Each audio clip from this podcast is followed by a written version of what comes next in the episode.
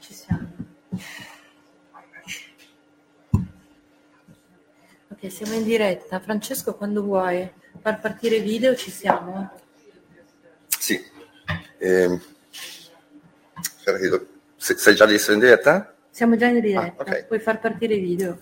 Ok, eh, niente, mm, iniziamo. Prima di iniziare eh, abbiamo tre video perché purtroppo mm, non potevamo venire qui in molti e eh, qualcheduno, qualche vittima, qualche sopravvissuto ha voluto eh, lasciare una piccola testimonianza in un video che adesso vi faccio vedere sullo schermo.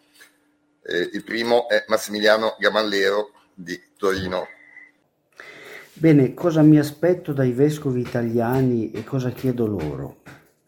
Ci sarebbero tante cose da dire, ma prima di tutto mi aspetto di essere considerato una persona umana, un essere umano, di essere rispettato come tale. Non ci sono persone di serie A e persone di serie B. Non ci sono i preti e noi.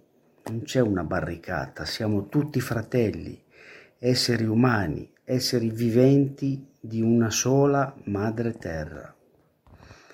Abbiate il coraggio di scendere nel nostro dolore, di ascoltarlo e di fornire riparazione, guardarci negli occhi, parlare con noi invece di combatterci. Noi ci siamo. E voi? questo è il primo video che secondo me se fermo un secondo aiuto. questo è Antonio Messina vittima di eh, Don Giuseppe Rugolo Enna Io una chiesa così non la voglio più. Credo che siamo in tanti a non volere più una chiesa come quella di oggi, soprattutto tra i giovani, che non eh, riescono più a esprimere anche quel poco di fede che hanno, che provano vergogna a esprimere la propria fede. Vergogna perché c'è una chiesa che ogni giorno parla di scandali, che non è più vicina alla realtà, che non aderisce più a- al Vangelo. Una chiesa che ha necessità di cambiare, di essere nuova, che ha davvero la necessità di essere più vicina a quelle che sono anche le istanze di oggi. Io spero che voi possiate aiutarci in questo, possiate aiutarci a non essere più delle persone che vengono anche viste con sospetto, che vengono scartate solo perché abbiamo il coraggio di denunciare e di credere che la nostra denuncia possa portare alla, alla Chiesa anche a cambiare. Invece ci ritroviamo talvolta vittime di coperture, vittime di eh, un sistema che tende solo a proteggere se stesso, ma che non si rende conto di allontanarsi sempre di più dalla società di oggi. Anche noi abbiamo una fede e speriamo che di questo voi possiate rendervi conto e che possiate soprattutto essere vicini a noi e non lontani e non distanti. Io vorrei una chiesa che sia nuova, fatta anche di poche persone, non di tante, ma di poche persone che possano davvero portare di nuovo le persone ad aggregarsi in comunità sane, pulite e dove non siamo vittime di pregiudizi, quei pregiudizi che purtroppo in realtà portano sempre di più ad allontanarci. l'ultimo video Arturo Borrelli vittima di Don Silverio Mura Mi chiamo Arturo Borrelli, sono vittima del prete pedofilo Don Silverio Mura, sono stato abusato da bambino da lui. Sono molto amareggiato come i vescovi ci trattano, non veniamo spesso ascoltati da loro e continuano a dire messe, continuano a praticare la, la parola di Dio anche dopo le nostre denunce e questo non mi sta bene assolutamente. Io da uomo cattolico sono molto deluso. Aspettavo, almeno dopo la mia denuncia, che questo sacerdote non diceva più messe. Nel mio caso il sacerdote è stato anche, è stato anche condannato in primo grado in sede civile a pagarmi dei danni e tuttora lui continua a dire messe.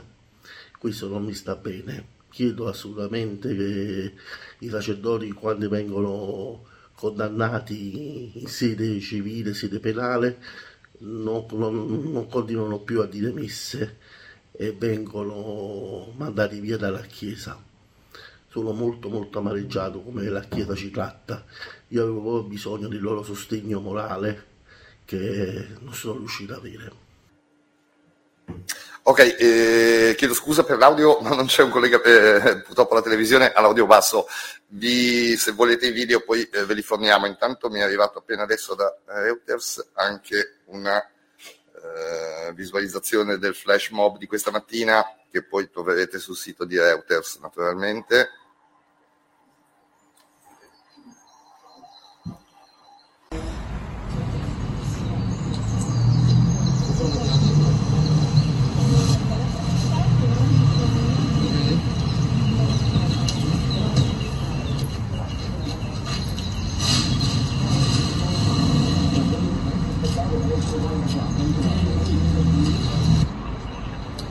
Le azioni sono l'immobilità anche della Chiesa, soprattutto quella dello Stato che eh, non sta intervenendo, in qualche modo sembra che stia lasciando gestire la situazione alla Chiesa e, e diciamo, la, la, contraddizione è che la Chiesa tecnicamente è la parte indagata, cioè la parte che dovrebbe riparare agli abusi sessuali sul clero e quindi ci vorrebbe un organo super partes, che in questo caso è lo Stato, che eh, gestisca la situazione, invece lo Stato è l'unico grande assente di tutta questa problematica ormai da anni.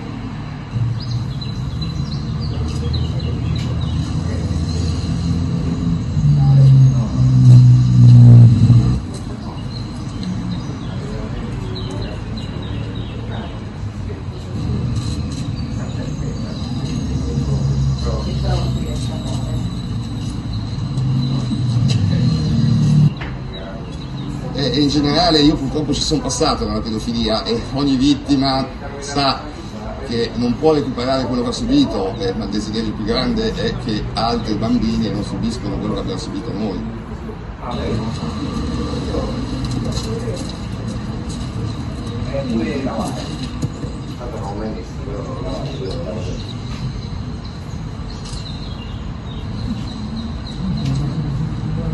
Forse qualcuno ce l'ha già. Bene, buongiorno, grazie a tutti e a tutte per essere intervenuti alla conferenza stampa del coordinamento Italy Church 2. Siamo qui stamattina perché forse, come alcuni di voi sanno, abbiamo mandato una lettera alla CEI eh, in concomitanza con l'apertura dell'Assemblea Generale il 23 di maggio in cui avanzavamo delle richieste a proposito della violenza e degli abusi nella Chiesa. Primo fra tutti eh, la, eh, l'istituzione di una commissione indipendente. E approfondiremo anche questo fatto. Io del flash mob l'ha già detto Francesco Zanardi, è stata un, una manifestazione stamattina molto breve davanti all'Annunziatura Apostolica in cui abbiamo mostrato questi cartelloni che voi vedete qui eh, come segno del dolore delle vittime, perché eh, il nostro coordinamento sin dalla sua costituzione ha messo le vittime in, in prima linea, nel senso i sopravvissuti sono quelli che hanno la voce e sono anche quelli che sono stati finora ignorati dalle istituzioni ecclesiastiche e dallo Stato. Quindi invece noi vogliamo rivendicare il fatto che sono i primi e le prime a dover parlare. Quindi io eh, passerei direttamente, direi, la parola a Ludovica Eugenio che vi racconterà innanzitutto quante adesioni ha ricevuto questa lettera che noi abbiamo mandato alla CEI eh, che è stata una, una, bella sorpresa per noi perché insomma, significa che ci sono tante persone che condividono il nostro desiderio di, di giustizia. Quindi Ludovica Eugenio, che è responsabile del settimanale Adista, e qui alla mia sinistra le passo la parola. Grazie ancora a tutti. Allora, questa lettera è nata un po' come una scommessa, no? come una, tentativo di mettere un po' alle strette la conferenza episcopale con delle richieste molto puntuali. Um, abbiamo ricevuto appunto moltissime adesioni, molto di più di quanto ci saremmo aspettati. Noi, piccolo gruppo eh, che ha cercato di eh, coinvolgere anche la base, essendo nato da gruppi di base, e questa è una delle caratteristiche fondamentali di questo coordinamento. Sono persone che nascono da un ambiente eh, di base, che sia cattolico o laico, che siano settimanali, che siano testate sensibili, ma comunque dal basso.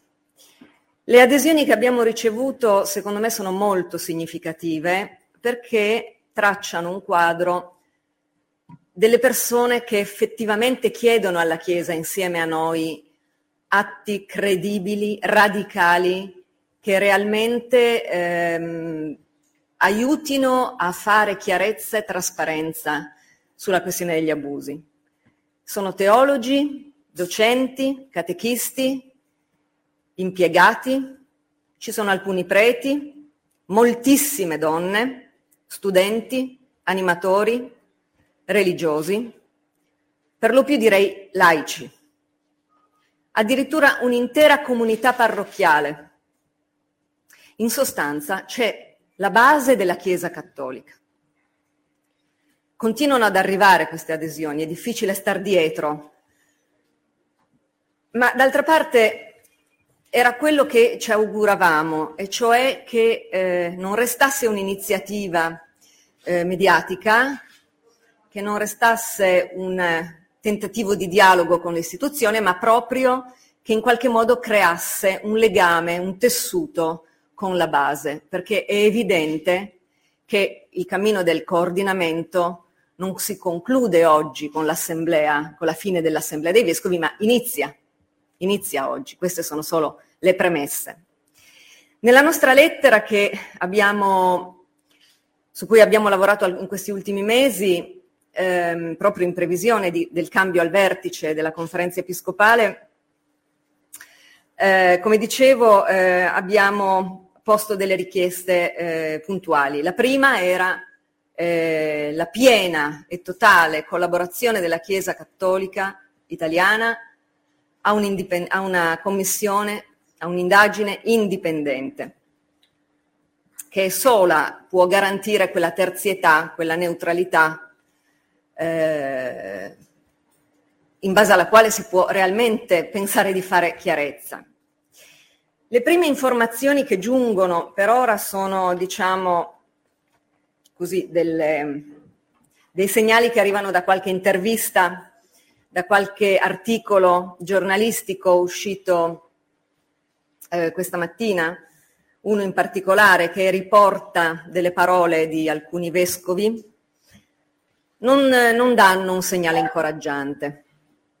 Si parla di un'eventuale commissione interna che si baserebbe non sull'apertura degli archivi, di tutti gli archivi, come chiediamo noi, delle parrocchie, delle diocesi, dei monasteri, dei conventi, dei centri pastorali, dei centri educativi, delle scuole, ma si baserebbe unicamente sul, sui, sui risultati dei centri di ascolto diocesani che sono stati istituiti che sono stati, diciamo, prescritti da Francesco, da Papa Francesco nel 2019 e che oltretutto non sono neanche stati completamente in tutte le diocesi messi in atto. Se questa è la base di partenza realmente di un'indagine interna, vi sarà chiarissimo come questa indagine non possa che riportare una minima parte, una minima parte delle denunce Intanto perché non è un ambiente neutrale, è l'ambiente dove si, spesso si sono consumati gli abusi. E io mi chiedo quale vittima si rechi in un centro diocesano tra quelle mura a raccontare ciò che ha vissuto. Per non parlare poi del tempo da dedicare, delle competenze da mettere al servizio. Ci sembra che non sia assolutamente sufficiente. Così come non è assolutamente sufficiente anche il periodo che sembrerebbe, io uso il condizionale, lo sentiremo forse più tardi alla conferenza, alla conferenza stampa della CEI stessa. Il periodo di indagine sotto, messo sotto la lente di ingrandimento sarebbero gli ultimi vent'anni. Mi chiedo come si possa eh, assumere come base il centro d'ascolto diocesano dal momento che è di creazione molto più recente. Questa lettera che abbiamo scritto richiedeva una risposta ai vescovi, esplicitamente. Chiedevamo ai vescovi di porsi come nostri interlocutori e quando dico nostri dico interlocutori delle vittime in primo luogo, perché è vero che questo coordinamento è formato da associazioni, da singoli, da realtà varie del mondo, sia cattolico che laico, come dicevo prima, ma fin da subito ha avuto come unico centro, unico fulcro l'associazione delle vittime, che per noi è stata proprio la, il criterio di rimente. Questa battaglia o si fa con le vittime e per le vittime o non ha senso. Questa lettera non ha finora avuto alcuna risposta dalle istituzioni. Abbiamo istituito un canale PEC per avere per dare la, la, la, possibilità di rispondere in modo agevole. L'ultima volta l'abbiamo controllata un'ora fa e non c'era alcuna risposta. È evidente che qualsiasi risposta che arrivi dopo lascia un po' il tempo che trova. Per noi aveva anche il valore proprio di istituire un contesto entro il quale stabilire un contatto, stabilire un dialogo.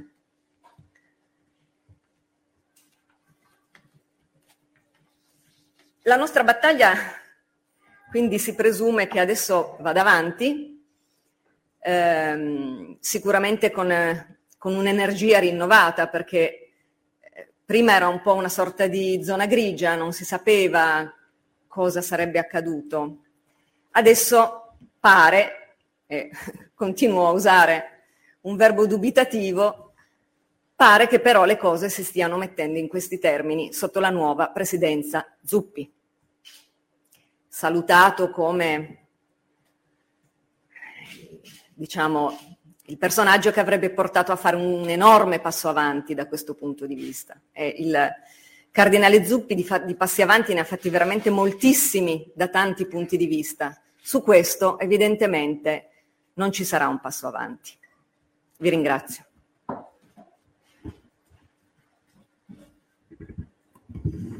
Grazie a Ludovica Eugenio. Ora passo la parola a Francesco Zanardi, che è presidente fondatore della rete L'Abuso. Ehm, Francesco ci illustrerà alcuni degli ultimi casi per cui possiamo capire perché questa eh, nostra azione è più che mai attuale. Francesco, a te la parola. Ah, intanto, vabbè, sapete perché le vittime eh, degli abusi sessuali del clero vengono eh, soprannominate sopravvissuti, perché noi stessi ci diamo il nome sopravvissuti, perché chi è qui come me oggi, chi ha mandato questi video, sono persone che hanno avuto la fortuna, a differenza ad esempio di Eva Sacconago, eh, abusata da una suora, poi suicida, di riuscire in qualche modo a rientrare nella propria vita. Secondo voi come sta andando la situazione italiana con gli sportelli diocesani? Secondo noi molto molto molto male. Se voi, se voi leggete il giorno di oggi, per esempio, abbiamo eh, denunciato un caso piuttosto singolare. La CEI chiede eh, fiducia, si presenta chiedendo fiducia. Benissimo, a Milano ci sono due sacerdoti di cognome Lucchina. Uno ha stuprato una ragazzina l'altro è attualmente indagato per stupro di una donna. E questi due sacerdoti, dal recidivo, direi, vescovo di Milano, Monsignor Delpini, che era già, già uscito agli onori della cronaca per aver insabbiato completamente insieme a Monsignor Tremolada eh, il caso di Don Mauro Galli, benissimo, ci ricasca di nuovo il Monsignore perché ha messo questi due sacerdoti, uno condannato tra l'altro dalla stessa Chiesa dieci giorni fa a cinque anni di sospensione, cos'è successo? Che nel momento in cui abbiamo dato la notizia che questo sacerdote era stato condannato a cinque anni di sospensione, di cui uno già scontato, eh, dal nostro sito iniziano a scriverci da Milano parecchie persone. I due fratelli Lucchina, adesso uno non è ancora condannato, ecco, quindi eh, lasciamo il dubbio no, della colpevolezza, tuttavia sono stati sistemati a gestire due parrocchie in zona Isola Milano, due parrocchie dove poi lunedì scorso c'è stato veramente il tracollo dei parrocchiani perché hanno iniziato a telefonare Zanardi, Zanardi faccia qualcosa perché qua stanno, stanno organizzando il programma estivo con i nostri figli, noi abbiamo paura. E questo è, è, l'articolo è oggi sul giorno di Milano, e probabilmente anche la richiesta da Milano del collegamento con la sala stampa di Roma è anche dovuta a questo, ma non è l'unico caso. Abbiamo eh, chi ha visto il documentario di quant'è un mese fa, un mese e mezzo fa, della BBC, un altro caso analogo, Don Gianni Beacaris, Ceprano, anche lui condannato dalla Chiesa e, eh, se non ricordo male, anche dal Tribunale Civile, è stato trovato di nuovo in parrocchia, esercita, è a contatto con minori e il vescovo dice ma ci daremo un'occhiata. Diciamo questo è il tenore dei controlli della CEI. Poi eh, abbiamo una serie di sacerdoti, perché in Italia sta eh, succedendo anche questo, adesso non faccio i nomi né dei paesi né delle regioni perché eh, se no poi si, la Chiesa sicuramente riesce ad arrivare al sacerdote. Comunque eh, a noi te- telefonano parroci, fate qualcosa perché il vescovo ci ha mandato un pedofilo in parrocchia, io non lo voglio, sono andato a parlare col vescovo, ma il vescovo non lo vuole rimuovere, mi ha detto che me lo devo tenere abbiamo altre situazioni. Abbiamo un allenatore, ad esempio, del Don Bosco Calcio, che eh, è stato trasferito due volte in Italia e, e da quanto ci risulta ha fatto eh, davvero una tragedia. Ora è in Algeria e gestisce una comunità con circa 120 minorenni.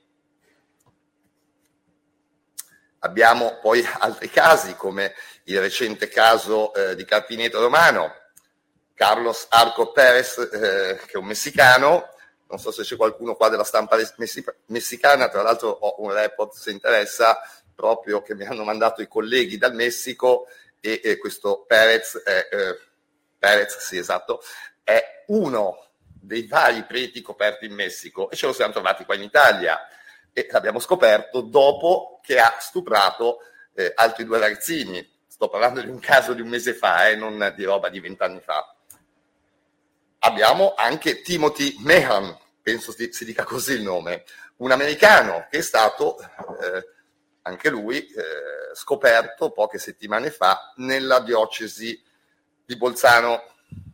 E questa, diciamo, poi ci sarebbe anche di più da dire, ma eh, direi che già questi eh, 4-5 casi che vi ho detto sono più che sufficienti no, per insomma, non vedere tutta questa fiducia nella conferenza episcopale italiana che almeno eh, almeno si metta alla pari, no? non lasciandosi beccare quantomeno. Stessa cosa per il VOS Exix Plus Mundi, che è l'ultima direttiva di Papa Francesco, bella, non bella, io questo non lo so.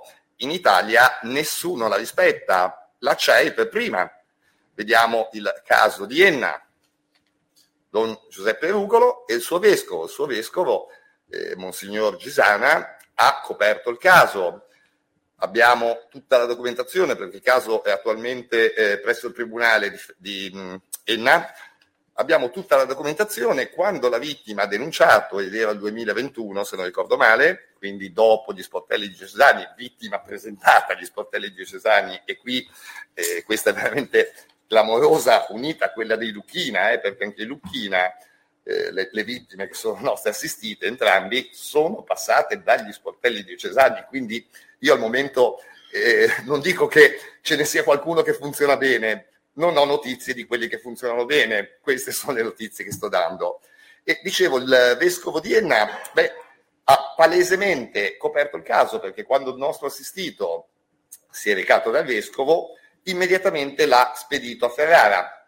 Il problema è che poi siamo eh, riusciti, dopo le indagini della magistratura, ad accedere al fascicolo E eh, benissimo, eh, Monsignor Rosario Cisana ha mandato al collega di Ferrara, al prete, con una lettera di presentazioni con scritto nulla di particolare da segnalare. Ma come? L'hai rimosso perché eh, ti sono arrivate delle vittime allo sportello diocesano a denunciarlo e tu lo mandi da un collega a Ferrara, dove poi a Ferrara questo faceva attività con i minori, insomma purtroppo è inutile, non sto a spendere neanche tempo e minuti eh, nel racconto perché eh, diciamo che siamo le solite, ecco, lo, lo possiamo sintetizzare così.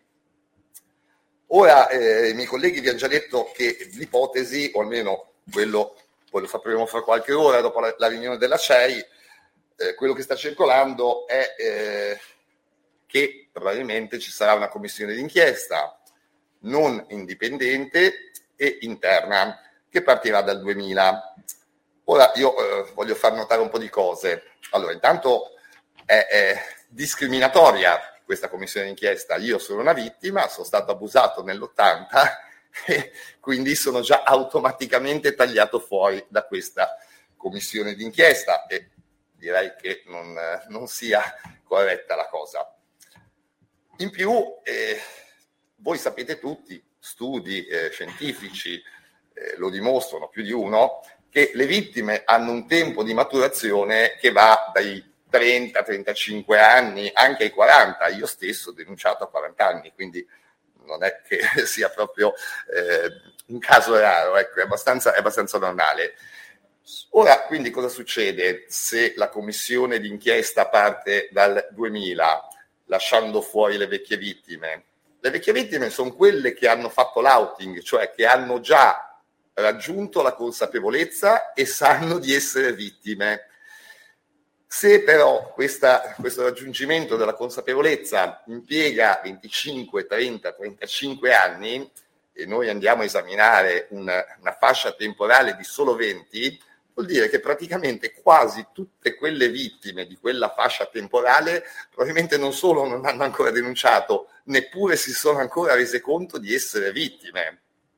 Diciamo che è un risultato minimizzante che poi se andasse a unirsi davvero a quanto pare voglia fare lo Stato italiano per coprire i preti pedofili e la Chiesa, e cioè fare una commissione molto ampia sulla Chiesa e sulla pedofilia in Italia, capite che il, il, intanto non è coerente, nel senso che la pedofilia in Italia, il pedofilo vicino di casa, laico, non ha una struttura criminale, come nel caso della Chiesa, che lo copre, che lo sposta, che lo nasconde, che lo tutela, che gli paga gli avvocati.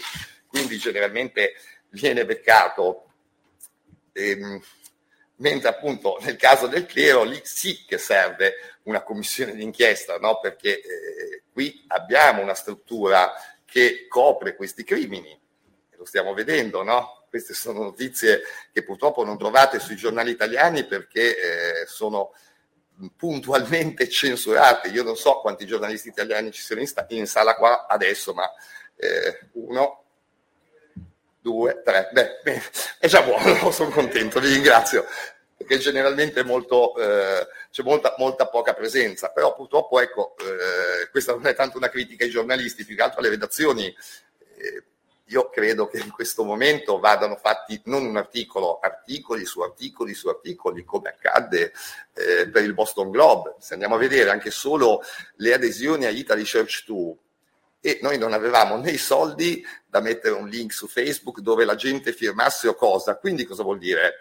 La gente ha saputo di questa lettera, si è andata a cercare il sito, è andata a cercare un sistema per contattarci e ha messo la firma, le firme non so quante sono, ma penso più di 300. Eh sì, più di... Sì, sì. Quindi diciamo c'è stato un grosso interesse, seppur la notizia sia stata contenuta in Italia dai media. Immaginatevi se i media facessero anche solo, avessero fatto esempio in questa settimana di conferenza episcopale per carità, sentito la CEI, ma anche la controparte che sono le vittime. Qui sostanzialmente la CEI in pratica approfittando del fatto che lo Stato italiano sia complice di questo fenomeno nel paese e la lasci fare, nella sostanza ci troviamo in pratica l'imputato, cioè la Chiesa, che fa una commissione d'inchiesta su se stesso, se stessa. Tra l'altro senza... Eh, ci si chiede quale sia il punto d'arrivo poi, no? Perché se le vittime non sono, coinvol- non sono coinvolte, se non c'è un presupposto di indennizzarle, a che serve? A fare un po' di auto, autopulizia, ecco, almeno a dare il contentino forse a quei cattolici che eh, insomma in qualche modo insistono sul, sulla necessità di una commissione d'inchiesta. Questa è l'home page del nostro sito e adesso ve la leggo un po' meglio senza farvela vedere tutta, eh, nel senso senza entrare nei, nei, particolari, poi potete andare sul nostro sito e verificate. Allora, noi in Italia abbiamo attualmente eh, 164 sacerdoti indagati, 162 sacerdoti condannati in via definitiva. Eh, poi, vabbè, gli insabbiatori sono i vescovi eh, italiani che sono risultati eh, insabbiatori di casi di pedofilia sono una trentina. Le nuove segnalazioni dall'inizio dell'anno, visto che il problema in Italia non esiste, non esisterà, ma sono 161. Non mi sembrano tanto poche. Ma adesso il dato, secondo me, più importante è questo. 471 non è completo, non sono riuscito ancora a eh, rivalutare tutti gli archivi. Questo dato sono i casi impuniti ed è qui che serve la commissione d'inchiesta indipendente che eh, non dico coinvolga la rete d'abuso, sì, deve coinvolgere la rete d'abuso perché è l'unica associazione di vittime in Italia, ma deve coinvolgere le vittime. Allora, che succede? Perché abbiamo 471 casi impuniti e un totale di 320 circa eh, tra gli indagati e eh, i puniti, cioè quindi ne abbiamo molti di più impuniti, perché moltissimi non sono andati alla magistratura, in quanto il reato era prescritto. Non sono andati neanche alla Chiesa, perché non ci vogliono andare. Quindi noi abbiamo circa, al momento, 471 vittime non conosciute né dallo Stato né dalla Chiesa, ma solo dalla rete d'abuso, perché sono persone che si sono rivolte all'associazione, poi noi purtroppo, eh, tristemente, tante volte con i termini prescrittivi che abbiamo in Italia, ci tocca dire non c'è niente da fare. E questa è una cosa bruttissima. Quindi questo io direi è il quadro un po' attuale della situazione. Abbiamo, eh, poi questa è una proiezione di quante possono essere le vittime italiane, una proiezione mh, già datata, nel senso che la fece 4-5 anni fa un nostro collega irlandese, Mark Vincent Healy, e l'aveva fatta come? Aveva tentato di produrre il dato italiano sulla base delle commissioni d'inchiesta effettuate negli altri paesi. Il dato è coerente, almeno è, co- è, coerente il dato che produsse, lo produsse nazione per nazione sulla base della popolazione cattolica, sulla base dei numeri di preti e sulla base appunto dei dati percentuali emersi dalle altre eh, commissioni d'inchiesta. E in Italia questo dato arriva a una proiezione di un potenziale di vittime di quasi un milione di bambini abusati negli ultimi anni. Se voi guardate solo il dato francese, che non è per nulla eh, differente da quello australiano, certo cambiano il numero delle vittime, ma in Australia c'erano 3.000 preti nella diciamo in media, eh, non, non, che ci sono stati solo 3.000 preti nell'arco temporale preso in analisi 70 anni, la media più o meno è sempre stata di 3.000 sacerdoti.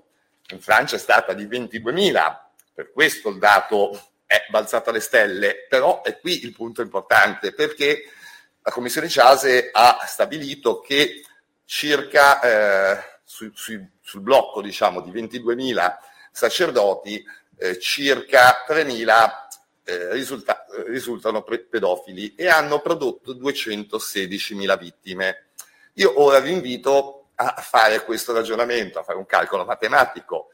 Eh, 216.000 diviso 3.000, vi dico già io quanto fa, fa 72, cioè vuol dire che ogni sacerdote nel, emerso nella commissione Ciase in media ha stuprato 72 bambini a testa, non si sa quante volte. Ora io vi invito voi siete giornalisti, quindi non, non, avete neanche grossa fatica a farlo. Trovatemi un caso nel mondo, non dico in Italia, nel mondo dove un laico ha stuprato una cifra simile di bambini.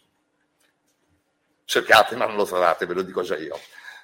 La cosa interessante è questa, che la media dei sacerdoti francesi, che ha prodotto questo dato, erano 22.000. La media italiana dei sacerdoti è 52.000, 30.000 sacerdoti in più. E quindi se fate il calcolo, in un attimo arrivate a capire che forse quel dato di un milione di vittime non è probabilmente molto lontano. Sempre sul nostro sito, e poi concludo, nella sezione diocesi non sicure, perché eh, no, eh, l'Italia, dovete sapere, che ha anche un alto numero di sacerdoti, vedete due ho citati oggi, no? che dall'estero sono stati nascosti in Italia. Perché? È perché grazie al governo italiano che da vent'anni non si è mai pronunciato sulla questione, l'Italia è diventato un buon nascondiglio per i pedofili, quindi eh, è anche verosimile pensare che il dato arrivi a più di un milione di vittime. Questa è la mappa della vita d'abuso, ormai storica, aiuto, ho sbagliato. Eh, ecco qua. Io non vedo, scusatemi. Eh, questa poco è la situazione italiana. Questa è una mappa con tutti i vari casi, se voi poi eh, cliccate su ogni puntino vedrete che vi si apre la scheda col sacerdote, nome, cognome, quindi in un attimo riuscite anche a fare la verifica. E direi che la situazione italiana non è proprio, eh, aspettate che non vedo il mouse, non è proprio mh, così tranquilla, almeno. Se andiamo a vedere, per esempio, perché sembrano tanti puntini, in realtà non sono tanti, sono molti di più, aiuto. Ecco qua riesco a spostare la mappa. Vabbè, comunque mh, quello che volevo dire è che se questa mappa la allargate, dove vedete un puntino, spesso e volentieri in realtà sono 6 o 7, no? Perché eh, poi i puntini, diciamo, restringendo la ma- mappa si sovrappongono. Comunque qui ci sono appunto 320 casi circa segnalati, tutti corredati di nome e cognome.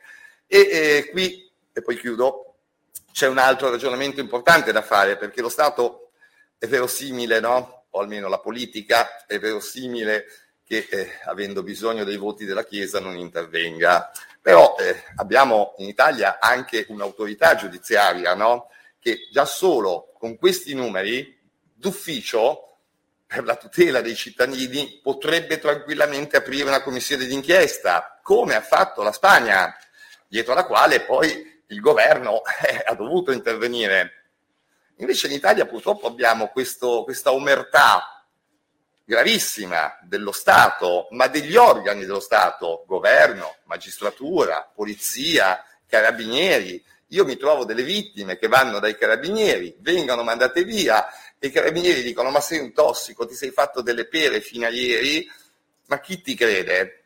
Cioè, vi rendete conto? L'Italia sembra diciamo una piccola...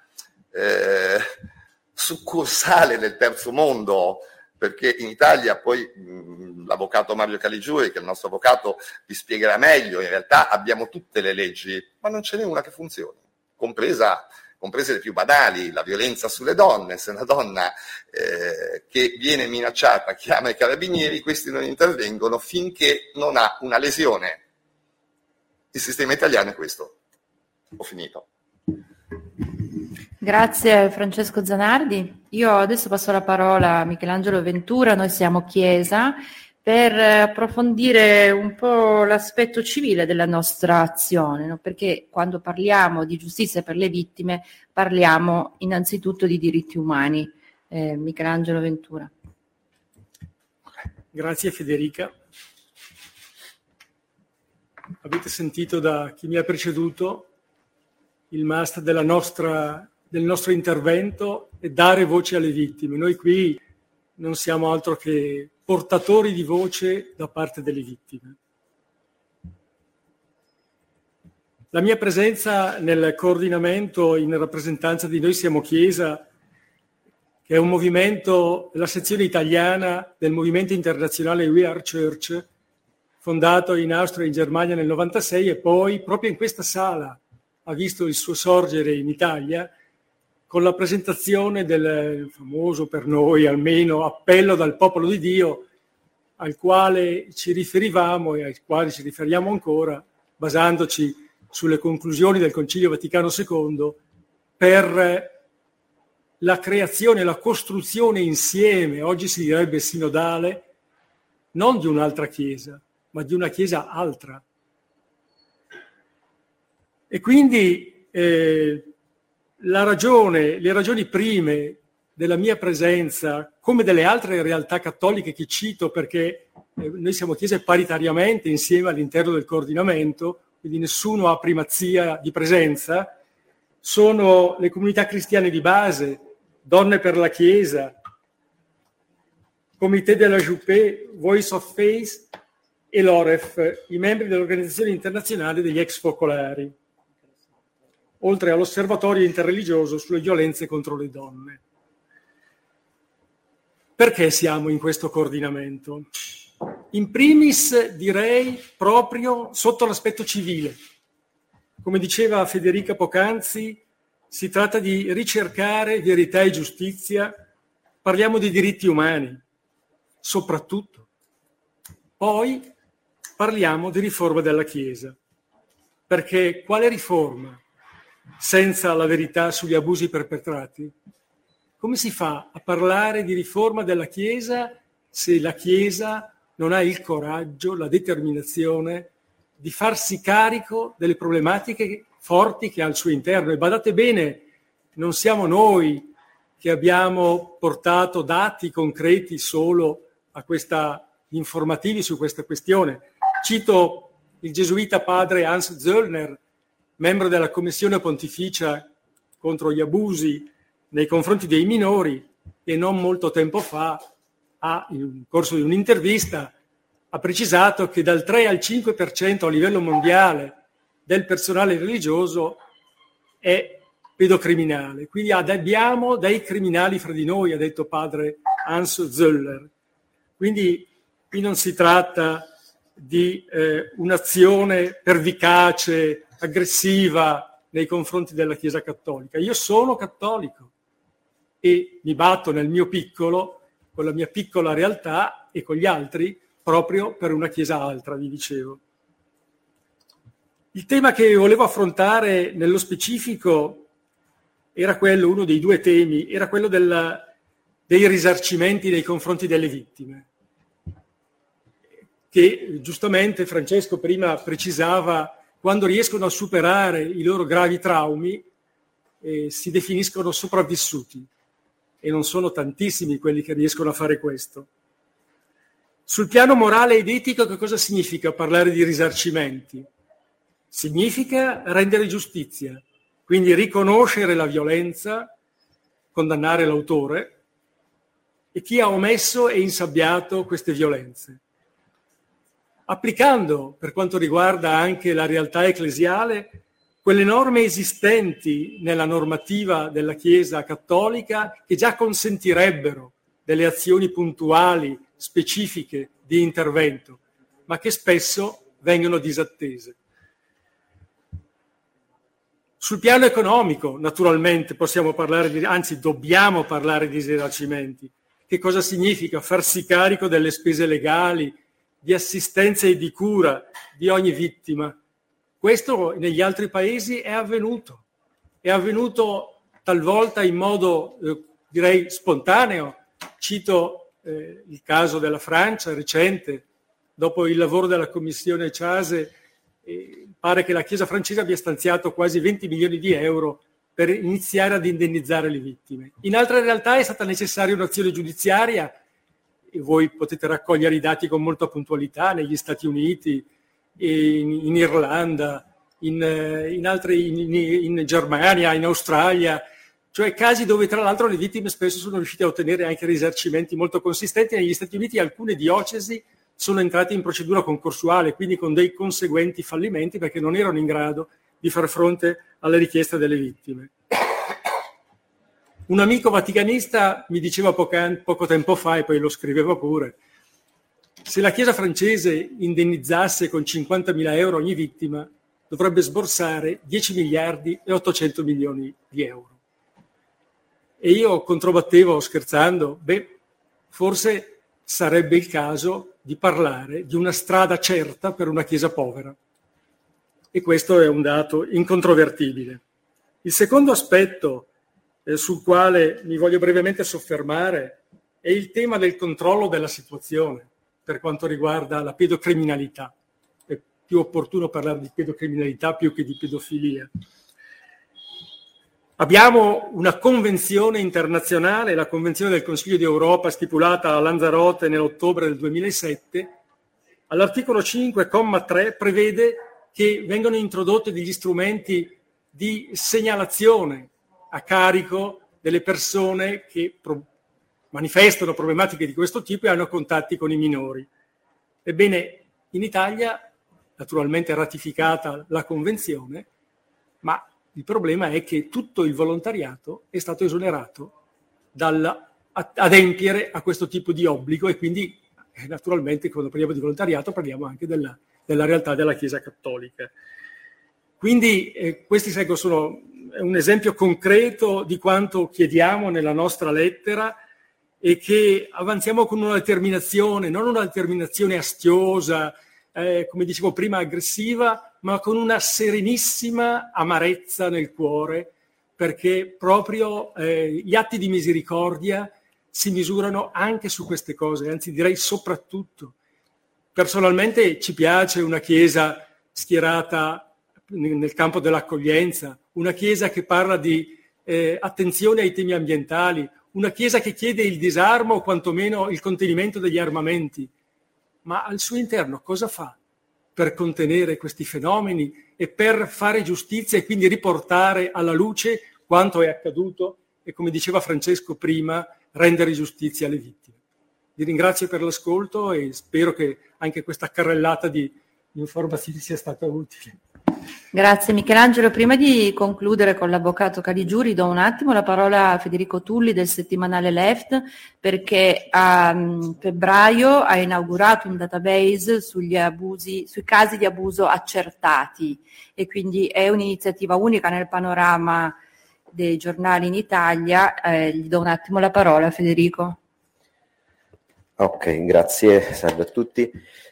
Volevo innanzitutto dire che eh, il settimanale Left anche fa parte del comitato del coordinamento Italy Church 2, siamo l'unica testata giornalistica italiana insieme ad Adista di Ludovica Eugenio che appunto fa parte di questo coordinamento. Left è un settimanale ateo, ma noi non ci sentiamo affatto un corpo estraneo in questo coordinamento perché quello che eh, tutti ci unisce è l'interesse, appunto, come è stato detto fin qui, della eh, tutela dei diritti delle vittime, ma anche quello di fare prevenzione, quindi evitare che si creino casi nuovi. Eh, ci leghiamo direttamente, penso di poterlo dire a nome di tutti, alla Convenzione ONU per i diritti del fanciullo dell'89, che a sua volta si lega a filo doppio con la Convenzione ONU per i diritti umani. Ogni bambino ha il diritto di crescere e sviluppare le proprie eh, possibilità e quello che invece agisce il pedofilo nei suoi confronti con la violenza sia fisica che psichica, usando una eh, definizione che secondo me coglie in pieno dello psichiatra Massimo Fagioli, la eh, pedofilia è l'annullamento della realtà umana del bambino. Annullamento significa che quello che viene agito è un vero e proprio omicidio psichico nei confronti della, eh, della vittima, della persona eh, violentata. E a febbraio, quando il comitato e il coordinamento, perdonate, ha fatto la, eh, la, si è presentato con una conferenza stampa, Left eh, a sua volta eh, ha presentato la, eh, la, nascita di questo database che stiamo realizzando in collaborazione con Rete L'Abuso. I numeri che avete visto eh, nella homepage di Rete L'Abuso eh, sono eh, come dire, più avanzati rispetto ai nostri, noi stiamo facendo un lavoro di documentazione innanzitutto giornalistica di tutti i casi. Eh, il numero che vedete qui è eh, credo 86-259, in realtà siamo arrivati a, a 90 casi accertati eh, in 20 anni nell'ultimo ventennio e 269 vittime accertate. Il rapporto quindi sarebbe 1 a 3. Eh, sperando che la stima eh, di cui ha parlato Francesco non sia veritiera, questo, insomma, significherebbe che mancano 67 eh, vittime per ogni caso eh, all'appello ancora. E il database è un'inchiesta permanente che sta facendo il settimanale Left, assomiglia molto a quello, vogliamo eh, pensarla così, a quello che eh, ha fatto il País a partire dal 2018 e che all'inizio di quest'anno ha portato il Parlamento spagnolo a, eh, a, a, a iniziare a, discutere su una legge che istituisca una commissione indipendente sulla pedofilia nel, nel clero eh, spagnolo come è nata questa iniziativa parlamentare sulla base dei, eh, della documentazione dei faldoni che il Paese, dopo tre anni di indagine, ha preso e ha portato a, a, eh, il, appunto ai, ai, parlamentari spagnoli, ha presentato così. E quindi attualmente la, eh, la, magistratura centrale di Madrid è impegnata nel valutare appunto il contenuto di tutti questi eh, faldoni. Vorrei dire, ecco, brevemente, il il database eh, nasce come un, come dire, un, osservatorio, un'indagine permanente sul, sui casi di pedofilia nella Chiesa italiana, ma eh, abbiamo pensato, eh, e questo eh, è il prossimo step, innanzitutto di, eh, nell'ottica della prevenzione, ma anche della, eh, di, di contribuire al percorso che eh, va verso la, la, l'ottenimento della giustizia da parte delle vittime, il riconoscimento dei loro diritti, un comitato scientifico che si forma for, composto da avvocati, magistrati, psicologi e psicoterapeuti, quindi rispondere innanzitutto eh, a tutta una serie di domande a partire da quelle che forse vedete lì, intanto chi è il pedofilo e che cos'è la pedofilia, eh, lo dico in maniera molto sintetica, probabilmente queste, uno, queste due domande all'interno della conferenza episcopale ancora non hanno pensato, eh, non si sono ancora posti il problema, ma soprattutto appunto nel, eh, nel, nell'ottica dell'assistenza alle vittime, ecco che cosa, a chi si può rivolgere, a chi si dovrebbe, a chi si deve rivolgere una, una persona che ha subito una violenza. Questo mi porta ad, a, dire, ad annunciare, uso questo, questo, verbo, la nascita di, appunto, di, una seconda fase del database che potrebbe essere definito Spotlight Italia, cioè noi non ci occuperemo più solo di violenza contro i eh, minori, ma anche di violenza contro le donne, contro gli adulti in genere nell'ambito ecclesiastico, e legandoci ovviamente a tutto il lavoro che sta facendo il eh, coordinamento.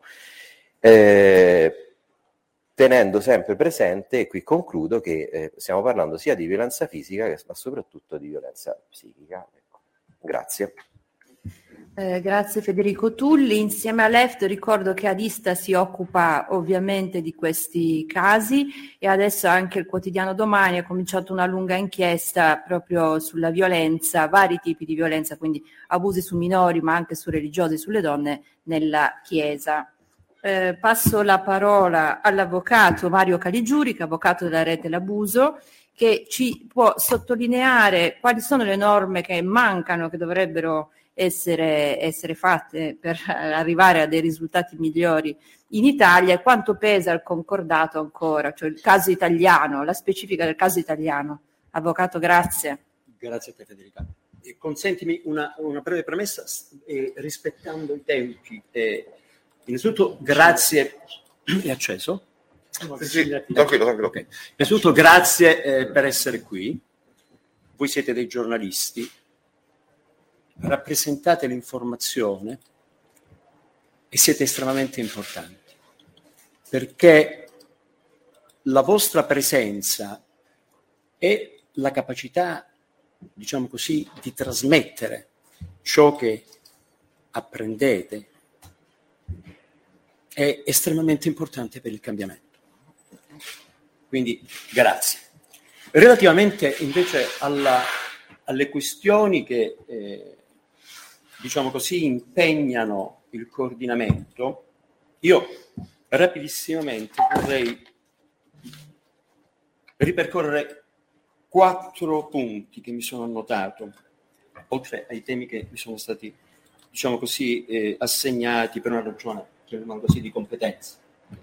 Allora, uno riguarda, ed era stato tracciato da Federico prima, un, i nessi, cioè la questione degli abusi sui minori, sulle vittime vulnerabili, sì, sulle vittime vulnerabili e direi sulle donne, nell'ambito della Chiesa, elemento che recentemente ha arricchito e arricchirà l'impegno del coordinamento, ha un nesso.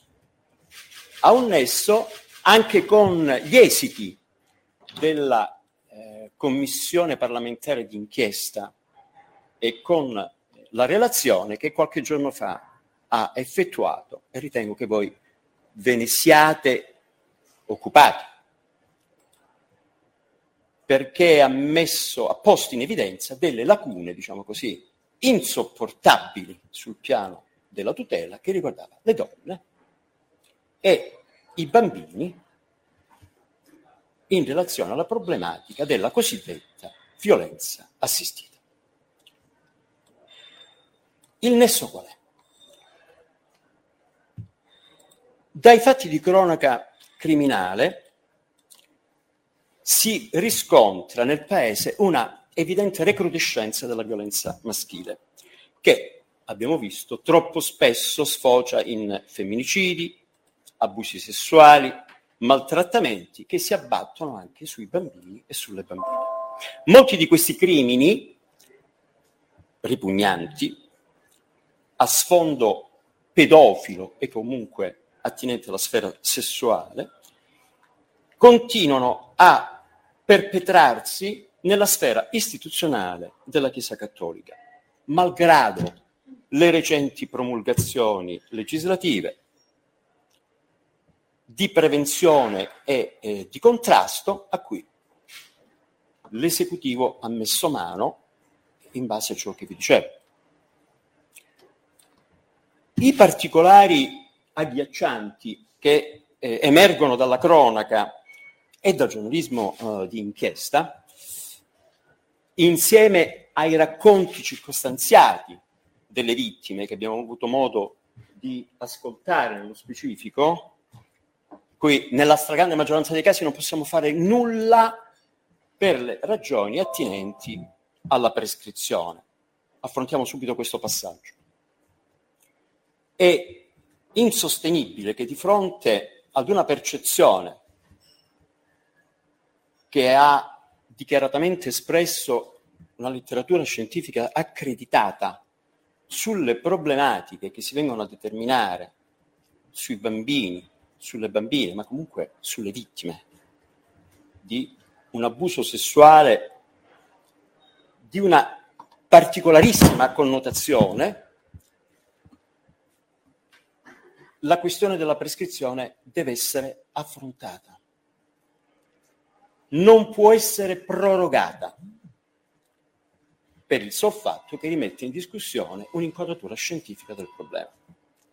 Ha una ricaduta negativa sulla tutela perché ricevere e richiedere tutela, pretenderla, non significa puntare al to cure, al risarcimento. Il risarcimento è una garanzia assolutamente incomparabile con le problematiche che deve affrontare una vittima, ma è la necessità da parte di questi uomini e di queste donne, perché la maggior parte hanno anche raggiunto una certa età, è di poter constatare l'emersione della verità. Questa è la questione fondamentale. Diversamente si innesca un meccanismo che è stato interpretato alla stregua di una vittimizzazione secondaria, che è come rimuovere un punteruolo nello stomaco e riaprire nel punto una vecchia ferita. Quindi, imprescrittibilità dei reati. Andiamo avanti. Dicevo che nonostante queste misure il, la, la, la, la questione del, nonostante la scarsità delle statistiche su un piano di conferma, diciamo, in base a questi criteri quantitativi non, non, si abbia una certezza assoluta, ci sono comunque dei dati allarmanti e questi dovrebbero richiamare di per sé una commissione d'inchiesta per di inchiesta, ovviamente, parliamo di una specifica connotazione laica, inequivocabile, affinché si faccia luce sul fenomeno che deve essere un'esigenza dello Stato. Non deve essere una questione diversa a questa impronta. Cosa accade nelle dinamiche a cui si faceva riferimento? Molto brevemente, perché la narrazione di questi fatti li conosco molto bene, perché eh, li conosciamo molto bene, perché quotidianamente ci troviamo ad esaminare promemoria, avere con, contatti, colloqui, ma purtroppo non si può fare nulla. Rapidissimamente qual è il meccanismo che, su cui vi invito di riflettere e di comunicare, se lo ritenete. Che cosa accade? Il sacerdote in questione, una volta che viene scoperto, sa di poter contare sul silenzio della presunta vittima. Parliamo di bambini dell'età di 13-15 anni e, e sa che può contare sull'insabbiamento intenzionale dello stupro. Perché la preoccupazione primaria del vescovo, ed è inutile specificare, non tutti i vescovi, non tutti i vescovi uguali, i sacerdoti sono diversi perché lo sappiamo benissimo, non è protesa verso la vittima. Questo è il problema cui ripetutamente ci troviamo di fronte. Avviene uno scarto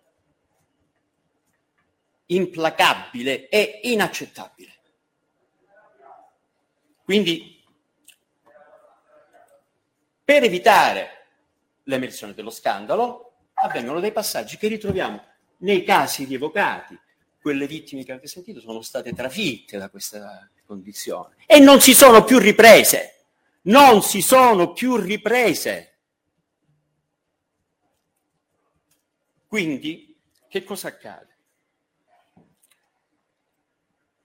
Che, anzi, riafferma uno dei motivi per cui le vittime, e questa è la prospettiva che dovrebbero avere i nostri referenti che hanno deciso invece di porre l'attenzione dal 2000 in poi.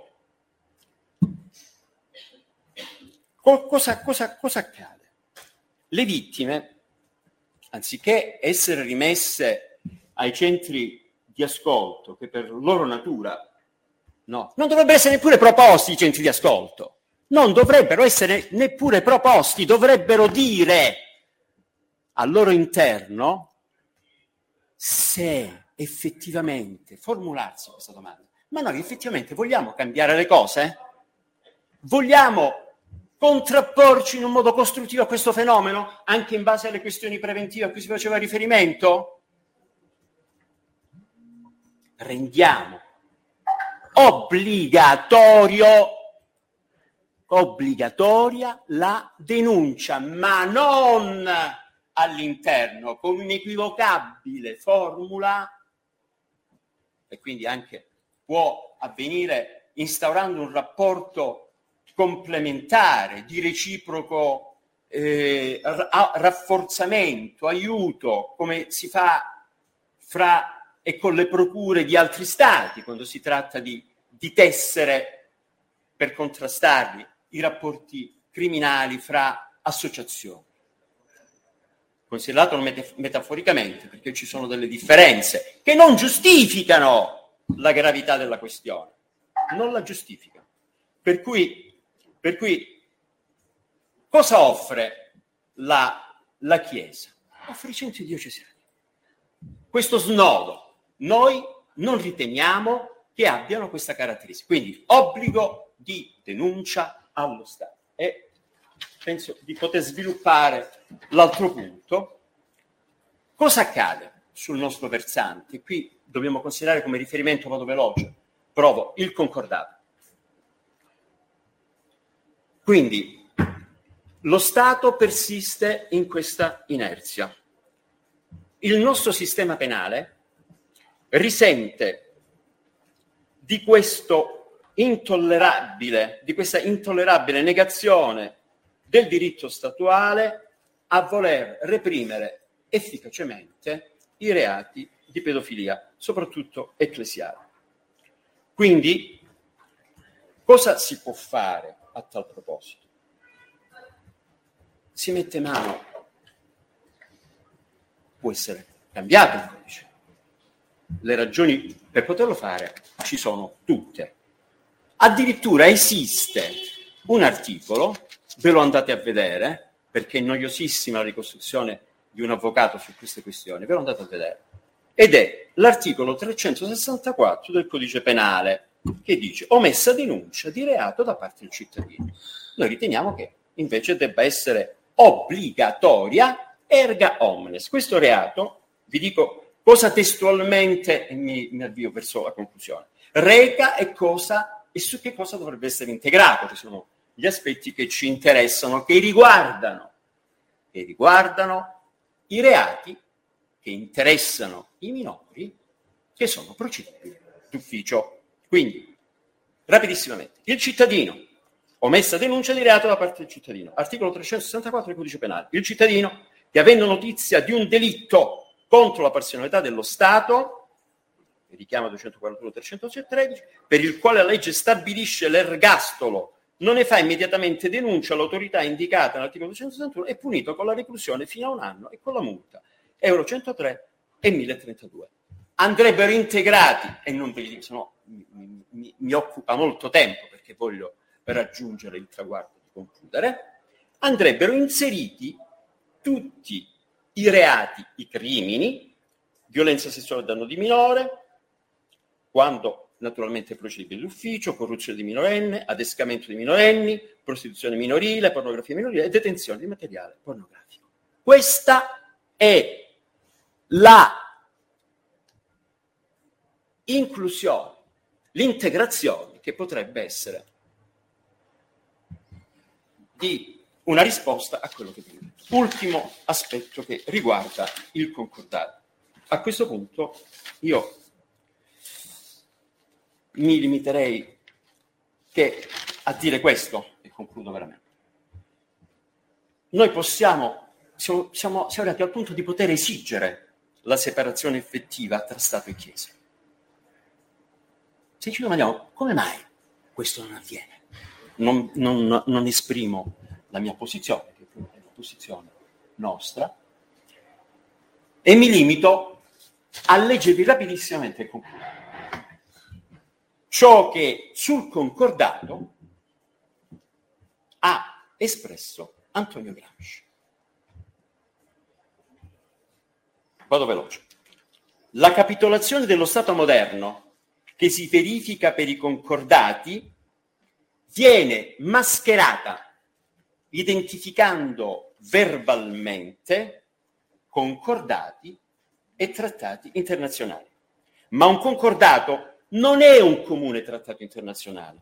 Nel concordato si verifica di fatto un'interferenza di sovranità in un solo territorio statale, poiché tutti gli articoli si riferiscono ai cittadini di uno solo degli stati contrattanti, sui quali il potere di uno Stato estero giustifica e rivendica determinati diritti di giurisdizione. Il concordato, e concludo, è dunque il riconoscimento esplicito di una doppia sovranità in uno stesso territorio statale. La forma non è più quella medievale, ma la sostanza è la stessa. Io credo che questa sia una indiscutibile e eh, completa inquadratura del fenomeno. Per cui anche questo chiediamo che si intervenga.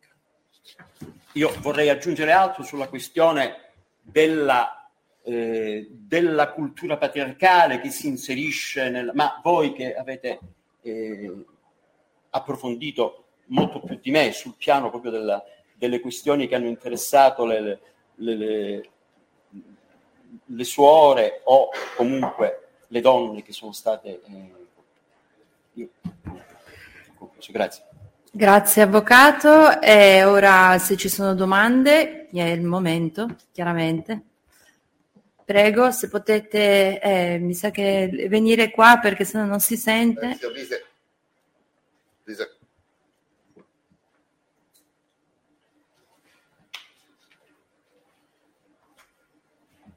Buongiorno, sono Alvise Armellini, giornalista freelance. Allora, volevo chiedere due cose.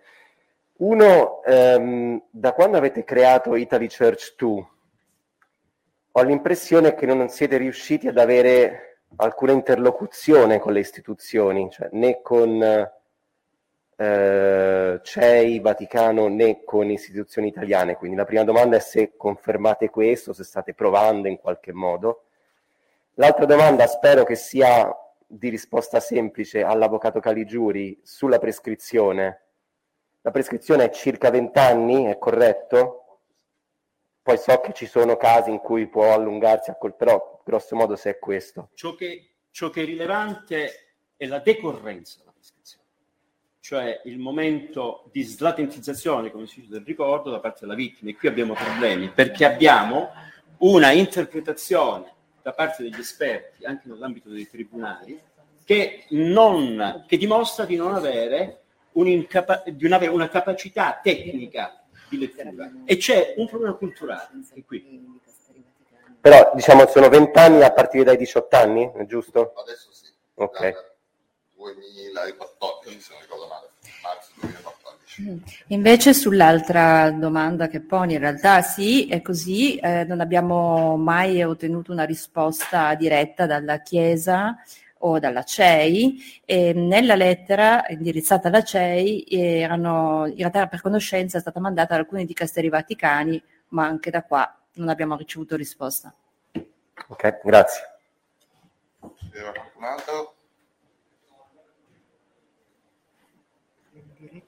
Niente nella diretta di domande di qualcuno? Non c'è niente.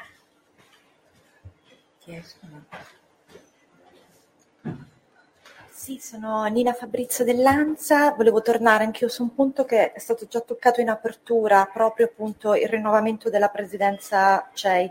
Mi pare di capire, per chi mi vuole rispondere, che a vostro parere il cardinale Zuppi non interpreta eh, il cambiamento, quindi lo ritenete, diciamo, organico allo stesso sistema che secondo voi non ha prodotto dei cambiamenti. E quindi su questo, e che cosa vorreste dirgli?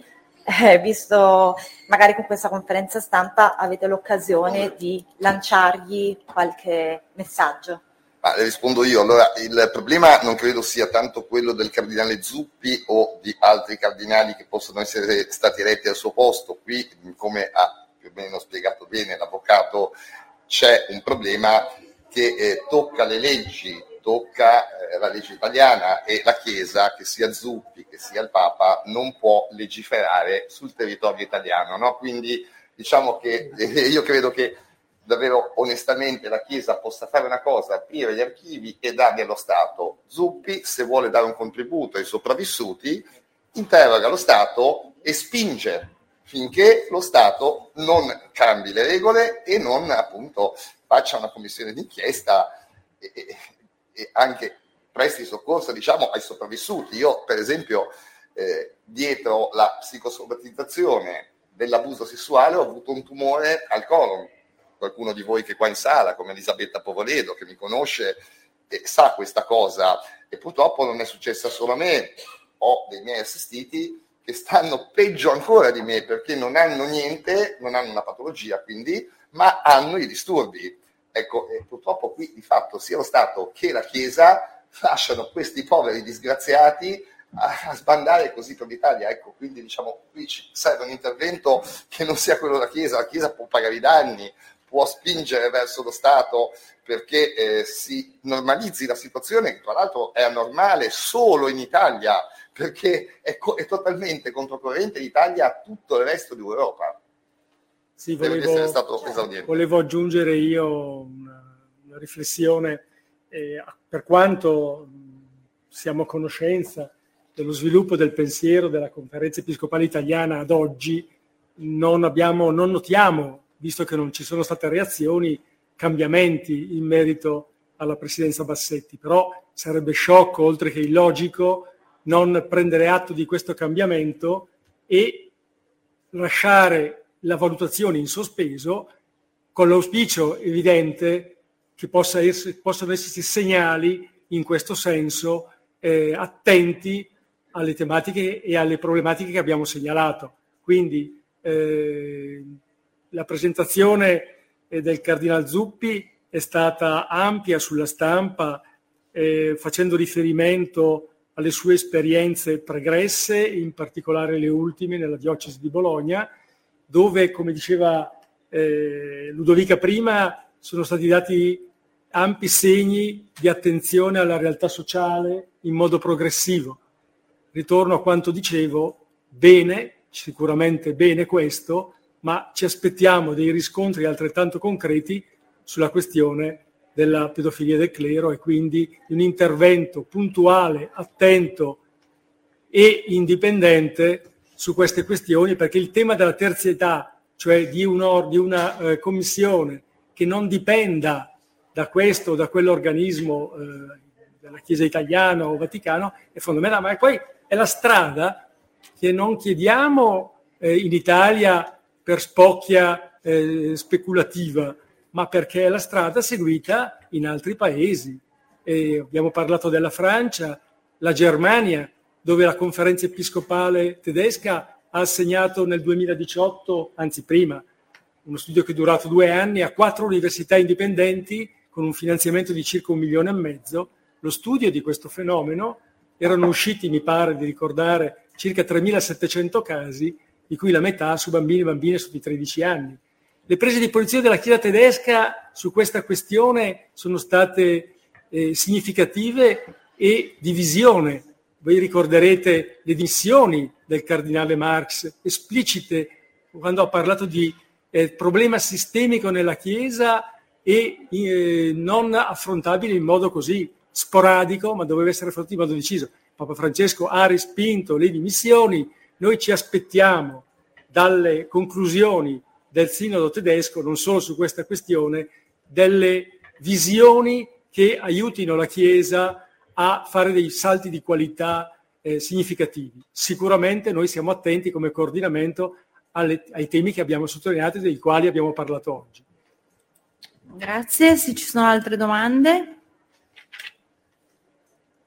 Allora, dato che questa conferenza stampa è eh, trasmessa in diretta Facebook, dalla, da chi ci ascolta è arrivata una domanda un po' generica, ma magari qualcuno di voi può rispondere sul perché non parliamo anche di abusi spirituali e psicologici. Ora, chiaramente sarebbe un discorso lungo da fare, però certamente esiste eh, questo questo enorme eh, buco nero che comincia con l'abuso psicologico e poi va avanti fino a, eh, arrivare all'abuso sessuale. Se vogliamo aggiungere qualcosa, visto che ci viene una richiesta da, da chi ci ascolta.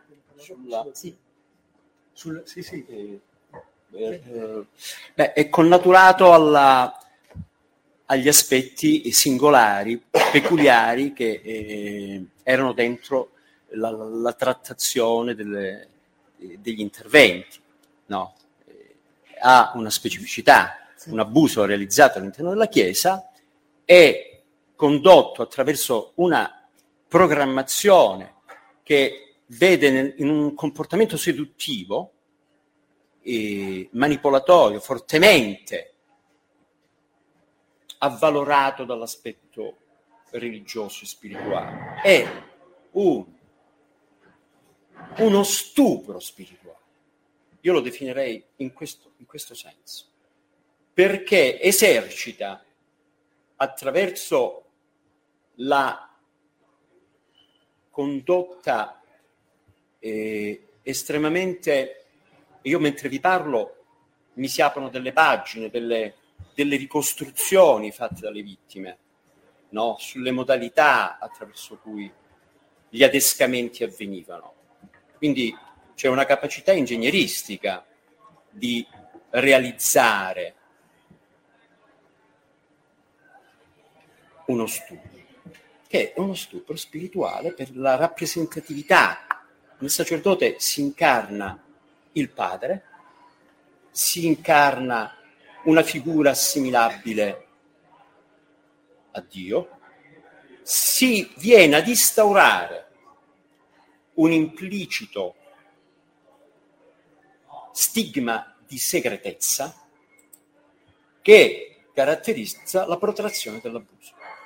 Quindi io credo che la domanda sia eh, molto pertinente concludo dicendo che queste, queste tematiche rapportate alla verifica giurisdizionale o comunque per l'esercizio dell'azione penale, ovviamente mi riferisco di impronta laica o civile, come si dice, dovrebbero essere studiate dai, dall'organo dell'azione penale, dai pubblici ministeri, no?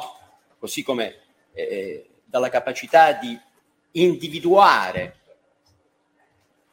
nel comportamento riferito dalla vittima, che abbiamo un'altra questione importante, la credibilità della vittima, quindi il racconto, e dal racconto questo stupro spirituale si intercetta sempre e comunque. Grazie Avvocato. Un'ultimissima e poi chi- davvero chiudiamo? Prego allora.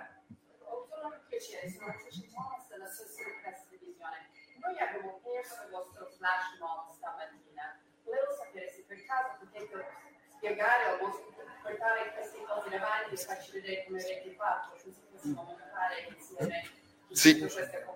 C- Allora c'è un video di Reuters, io adesso poi se volete anche gli altri video dei ragazzi ve li do, Eh, il video di Reuters qua è preso da un computer che... Eh, abbiamo solo quello però. Eh, infatti, no, no. Eh, no. Abbiamo delle foto. Abbiamo le foto, purtroppo video nostri, mi spiace. Video no? Certo. Eh, solo un attimo, Francesco, prima. Io eh, prima... Ma no, perché credo che voglia mh, non vedere il video. No, vuole vedere noi. Vabbè, abbiamo mostrato quel cartello. Eh, eh, però purtroppo non possiamo rifare il flash mob in sé e quella cosa lì.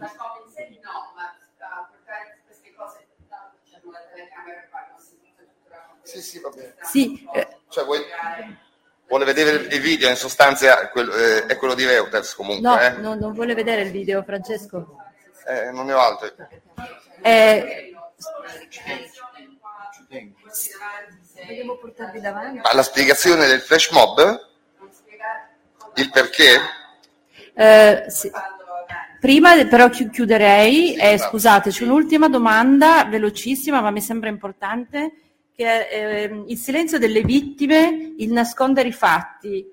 È un fattore molto comune. Ora io darei una battuta sola per rispondere a questa persona che ce lo chiede e ci segue via Facebook. Velocissimo, Francesco. Beh, è, un- è una cosa comune questa, eh, non a, a caso i dati statistici prima, eh, cioè dopo le commissioni d'inchiesta dove sono state fatte, eh, hanno fatto emergere che eh, in linea di massima meno del 10% eh, dei sopravvissuti in tutto il pianeta hanno denunciato per paura, per eh, vergogna, insomma per una serie di motivazioni, quindi diciamo che l'emerso eh, generalmente è molto poco, ecco purtroppo eh, questo è comprensibile, eh, soprattutto quando non c'è più possibilità poi di, di intervenire con la Chiesa, no perché non interviene, ma neanche con la magistratura, ecco, e quindi diciamo eh, purtroppo sì, il, il sommerso credo sia un buon 90% tristemente, come i casi falliti in Italia, eh, perché i casi falliti in Italia dalla magistratura italiana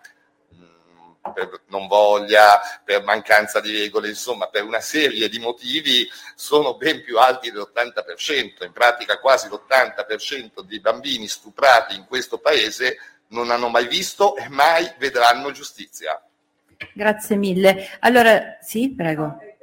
logistica facilissima, eh, visto che la conferenza stampa della CEIA non è mezza Sì. questo pomeriggio, se farete una dichiarazione... Assolutamente, io sarò presente, non entro in sala stampa, ci saranno i colleghi, io non sono giornalista, ma sarò presente. Sarò presente alla conferenza stampa della CEI. Sì. Eh, allora io Mi lasciano entrare, se no vi aspetto fuori. Sì, sì, comunque in qualche modo troverete la nostra reazione. Eh, ringrazio tutte le persone intervenute e vi saluto e allora alla prossima, grazie. Grazie. Sì, sì, dai, così. Cioè ci mettiamo noi con i cartelloni? dici?